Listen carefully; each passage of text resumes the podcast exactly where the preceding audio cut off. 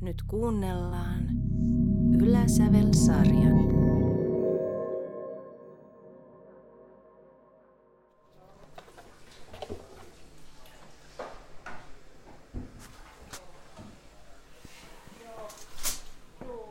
No varmaan mä voin aloittaa siitä, että mä oon nyt ollut korvaushoidossa melkein viisi vuotta.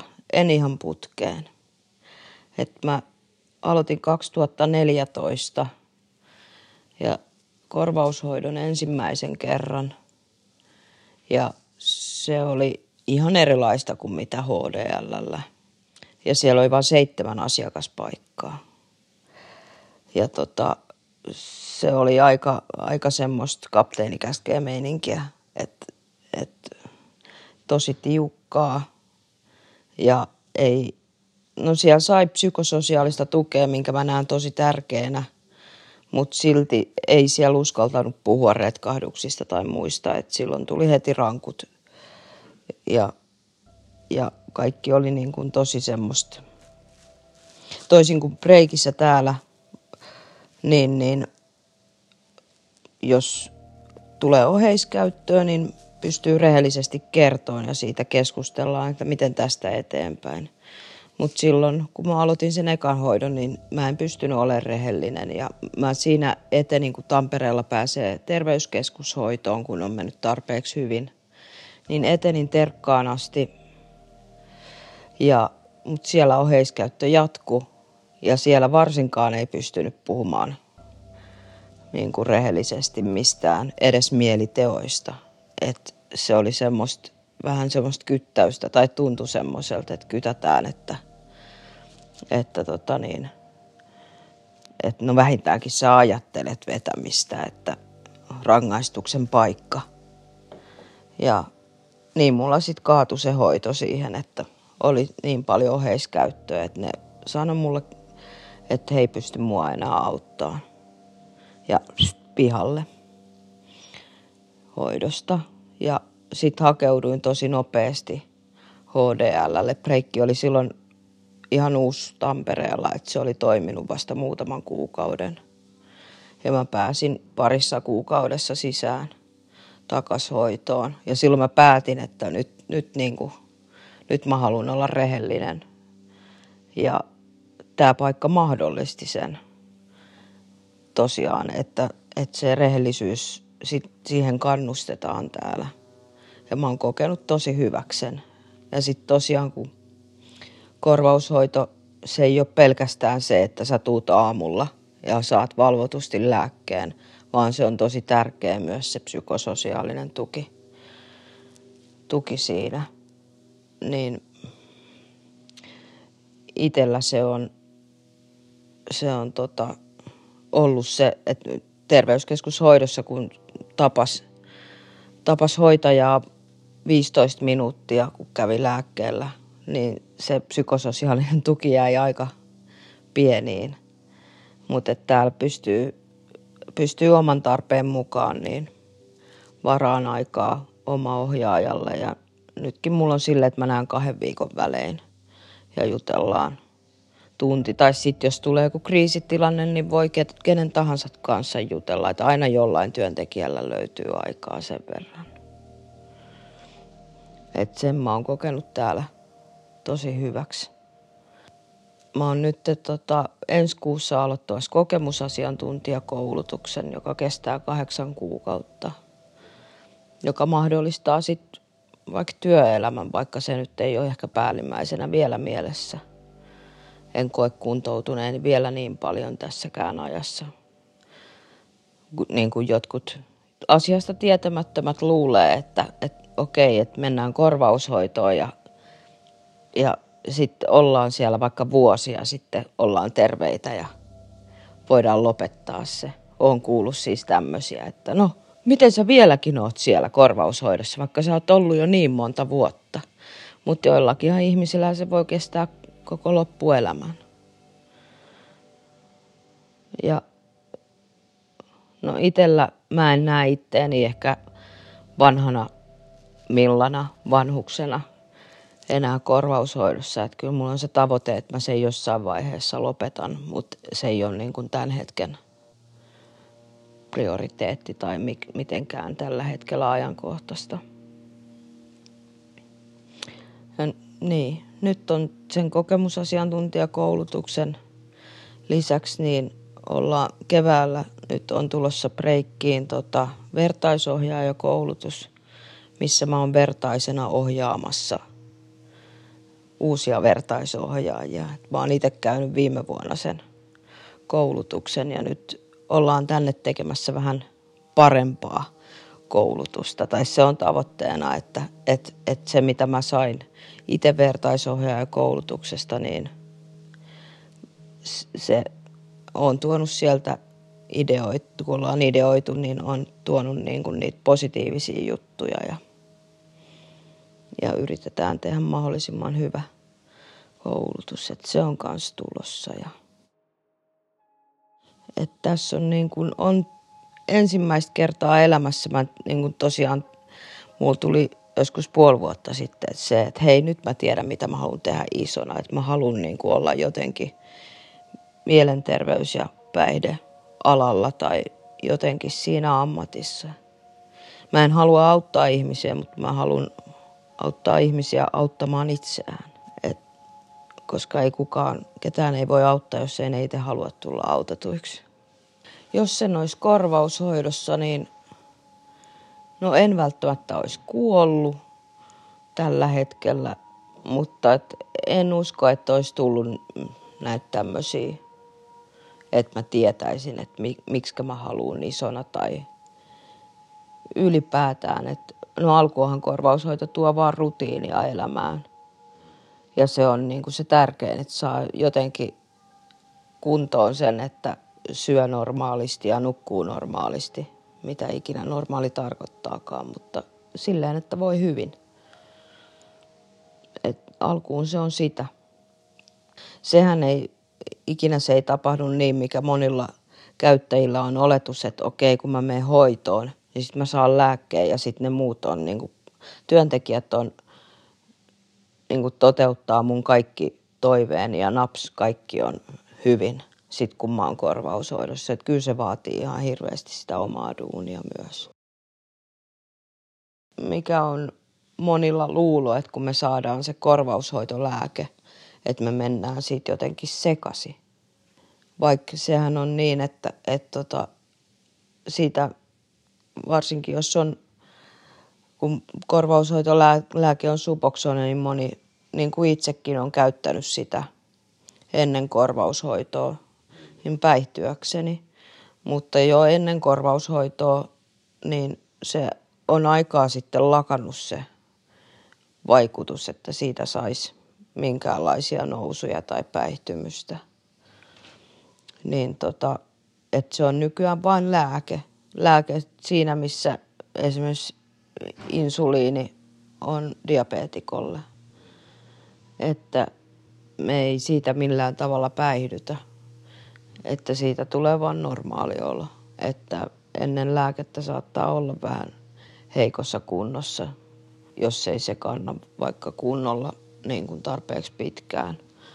Et se on sitten, että jos näkee korvaushoitolaisia, jotka on sekaisin, niin siinä on sitten jotain muuta, jotain oheiskäyttöä.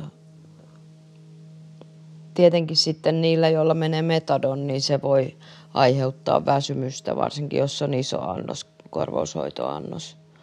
Mutta tota, ei ne itsessään niin päihdytä sillä tavalla, että se jotenkin vaikuttaisi tai siis ei päihdytä millään tavalla. En mä tiedä, vaikutaanko mä sun mielestä nyt päihtyneeltä.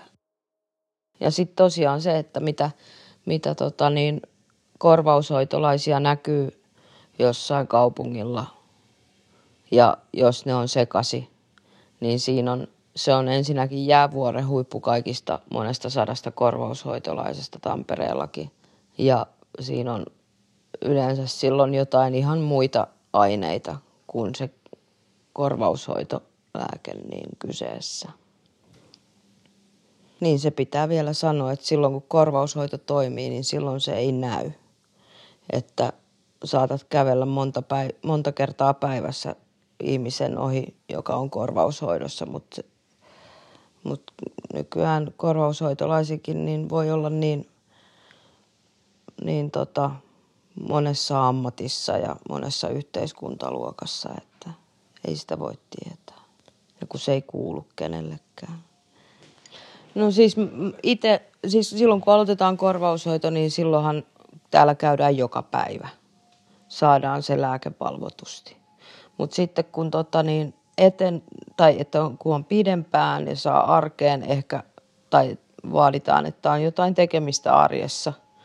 Ei tarvi aktiivimalli täyttyä, mutta tota niin, että on jotain, jotain tota, muutakin kuin vaan, että on ihan, että hakee lääkkeen ja jää tyhjän päälle. Niin sitten kun on jotain tekemistä, niin sitten kertyy, alkaa kertyä nyt kotilomapäiviä. Ja kun on, jos hoito on mennyt hyvin muutenkin, niin, niin se tarkoittaa sitä, että saa, tota niin, no mulla on nyt itsellä tällä hetkellä neljä kotipäivää viikossa. Eli mä saan niin kuin kotiin lääkkeen ja mun ei tarvitse tulla tänne neljänä päivänä viikossa. Ja se antaa, silloin siinä, niin kuin, siinä saa vastuuta ja vapautta samaan aikaan. Ja, mutta silloin pitää olla valmis myös ottamaan sitä vastuuta. Et se on hyvä, että sitä annetaan, mutta jos sä et ole valmis, niin eihän se silloin niin kuin, se ei toimi, se homma. Mutta mut sekin, että et jos annetaan liian vähän vastuuta, että olisi valmis enempää, niin se on tosi turhauttavaa silloin. Että se pitää olla aika, aika niin kuin sopivassa määrin, määrin sitä vastuuta, vastuuta jotta se niin kuin, niin, jotta se toimii ja jotta se niin kuin tuntuu vapaudelta. Musta tuntuu, että ihan lapsena mulla on ollutkin jotain toiveita, mutta sitten tota, jossain vaiheessa, varmaan teiniässä, niin on, mä oon aika äkkiä kadottanut sen punaisen langan silloin aikana. Et on päihteet vienyt alkuun alkoholi ja sitten myöhemmin muut, muut kovemmat päihteet, mutta on, ei ole ollut ehkä enää niitä odotuksia itselle, miten mä sen sanon musta tuntuu, että mä oon ollut aika masentunut teini. Ja mä oon dokannut ihan hirveästi, dokasin aikanaan. Sillä se niin kuin kaikki lähtikin. Mutta en mä siis niin kuin monet kuvittelee, että, että, että huumeiden käyttö on jo oma valinta. Mutta mä en niin kuin tosiaankaan lapsena ajatellut, että joo, musta tulee isona huumeiden käyttäjä se ei ole missään vaiheessa ollut mikään semmoinen oma valinta tai että tätähän minä halusinkin, vaan se on vaan tietynlaista semmoista tyhjyyden täyttämistä. Ja se tyhjyys nyt johtuu erilaisista asioista, mitä on luultavasti osaksi, mitä on kokenut niin kuin aikanaan että on jäänyt vähän niin kuin se turva ja muu puuttuun lapsuudesta. Et sanotaan, että mulla on varmaan 20 vuotta ollut se punainen lanka kateissa, ellei pidempäänkin, 25 vuotta. Nyt mä oon 37 ja nyt, nyt tuntuu, että, että mä oon löytänyt sen punaisen langan, joka on ollut poissa.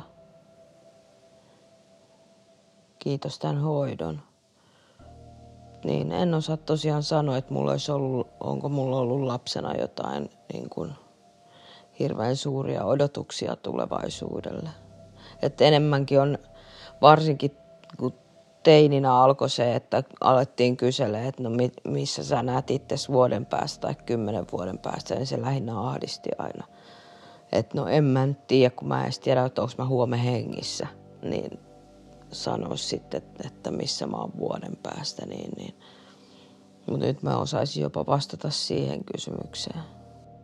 Vuoden päästä mä oon kokemusasiantuntija, koulutettu sellainen siis. Ja tota, saatan tehdä joko sitä työkseni tai sitten on jossain muussa mielekkäässä, en välttämättä palkkatyössä, mutta jos teen jotain sellaista, mikä mua kiinnostaa ja mistä mä saan niin kuin mielekkyyttä päiviin. Ja tietenkin silloin on niin kuin muukin yksityiselämäkin kunnossa. Että, ja siinä vaiheessa on psykoterapiassa, koska sekin mulla on tulossa nyt. Ja se on lähtenyt käyntiin hyvin. Ja on onnellinen ja tasapainoinen ja elän raitista hyvää elämää. Mä aika nopeasti rupesin täällä Breikissä asiakasedustajaksi tai kun haettiin, oli niin kuin, että mietittiin uusia asiakasedustajia, niin mä ilmoittauduin sitten heti. Ja siitä varmaan niin kuin lähti kaikki, just kun sai koki, että on niin kuin tarpeellinen ja pääsi moneen mukaan. Niin siitä varmaan tuli se potku. Innostui niin kuin tekemään kaikkea yhteisön hyväksi ja samalla myös itsensä hyväksi. Et musta on pitänyt tulla muusikko ja näyttelijä ja muuta, mutta sitten ne on aina niin kuin tyssännyt päihteiden takia. Ja mun äiti on sosiaalityöntekijä ja mä oon aina, aina vähän niin kuin karsastanut sitä, että musta ei kyllä mitään sosiaalityöntekijää tuu, mutta kyllä mä luulen, että, että se nyt kuitenkin tulee oleen tulevaisuudessa mun ala. Mutta huovutettui korviksi mä en aio ostaa. Enkä tehdä itse.